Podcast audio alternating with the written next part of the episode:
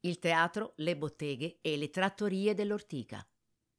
A ridosso dei binari spiccano blocchi di case popolari per ferrovieri, costruite ai primi del Novecento tra gli orti. Da qui l'Ortica, un villaggio urbano, una sorta di paese in città. Qui convivono la storica balera, un mix tra trattoria, bocciofila, corsi di ballo e i loft abitati da creativi e nuovi professionisti, ricavati dai capannoni dell'ex Richard Ginori. L'osteria del generale, una vecchia stazione di posta sulla strada per Brescia, famosa all'epoca in cui si chiamava Gatto Nero, e ci venivano a mangiare e cantare fino all'alba Gaber, Dario Fo e Iannacci. È quella di un tempo. Ci sono ancora i camini secolari e le cementine dei primi Novecento. In via Pitteri, il complesso dei Martinit, il vecchio orfanotrofio maschile, è oggi il più grande teatro di quartiere milanese.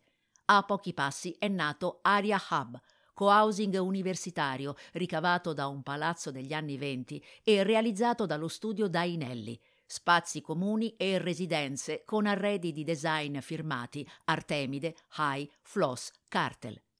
In fondo a Via Pitteri la città cambia nome, non l'anima. Come all'Ortica, anche nel centro di Lambrate batte un cuore di paese.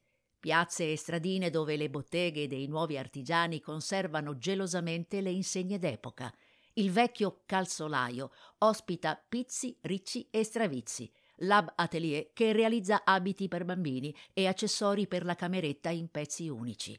Il barbiere accoglie 20.134 lambrate, tempio del vintage e del second hand griffato. Sono originaria di un piccolo paese e a Lambrate ho trovato una dimensione che mi appartiene, racconta la proprietaria Cecilia di Lorenzo. Qui ci conosciamo tutti, però si respira la creatività e la vitalità della grande metropoli. Da me vengono tanti stilisti, cercano ispirazione nei capi vintage, usano accessori e particolari sartoriali degli anni 20 o 70 per creare nuovi capi. È un piccolo mondo che guarda lontano. Cecilia ha appena aperto, accanto alla bottega dedicata alla moda donna, uno spazio riservato all'abbigliamento maschile, stessi muri lavorati con effetto raw, ma un ambiente dall'atmosfera più industriale e capi meno datati.